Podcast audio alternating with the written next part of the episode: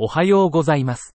放射線科の画像診断の新着論文の AI 要約をポッドキャストでお届けします。よろしくお願いいたします。論文タイトル、繊維筋痛症における DTI アルプスの低下と脈絡層拡大、予備的マルチモーダル MRI 研究。Decreased DTI ALPS and choroid plexus enlargement in fibromyalgia, a preliminary multimodal MRI study. 目的、脳のホメオスタシス維持に重要なグリンパチック系の機能と、繊維筋痛症、FM の関連性を探る。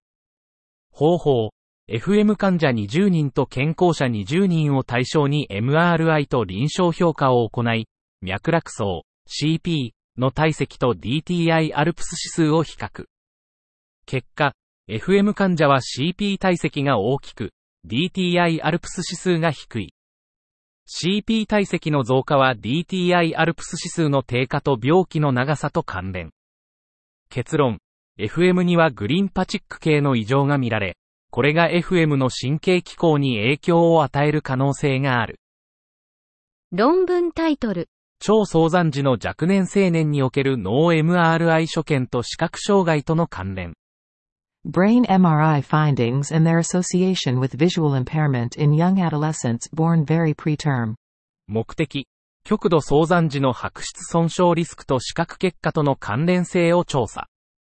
方法、極度早産時47人と正規産時22人を対象に、12年後の脳 MRI と視覚結果を比較。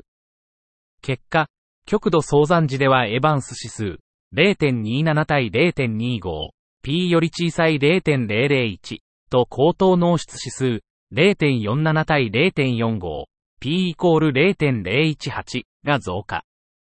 妊娠週数が増えると打固体面積が増大。ベータイコール10.7、95%CI0.59 から20.8。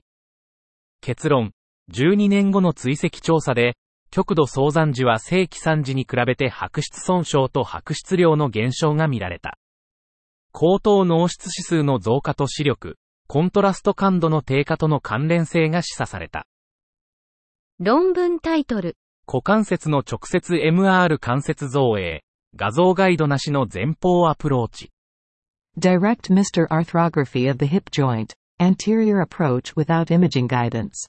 目的、直接的な MR 関節造影、DMRA のための前方注射法を評価する。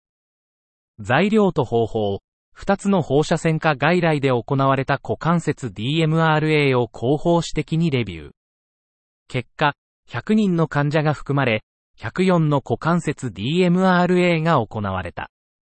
コントラスト剤は100%の患者で成功裏に導入され、6%の手術で2回目の戦士が必要だった。結論、解剖学的な参照による前方注射を通じた股関節 DMRA は、疑わしい関節内病理の患者にとって効果的で安全な選択肢である。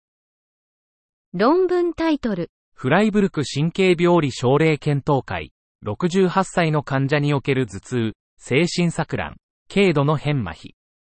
Freiburg Neuropathology Case Conference.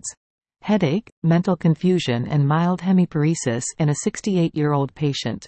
アブストラクトが提供されていませんでした。以上で本日の論文紹介を終わります。お聞きいただき、ありがとうございました。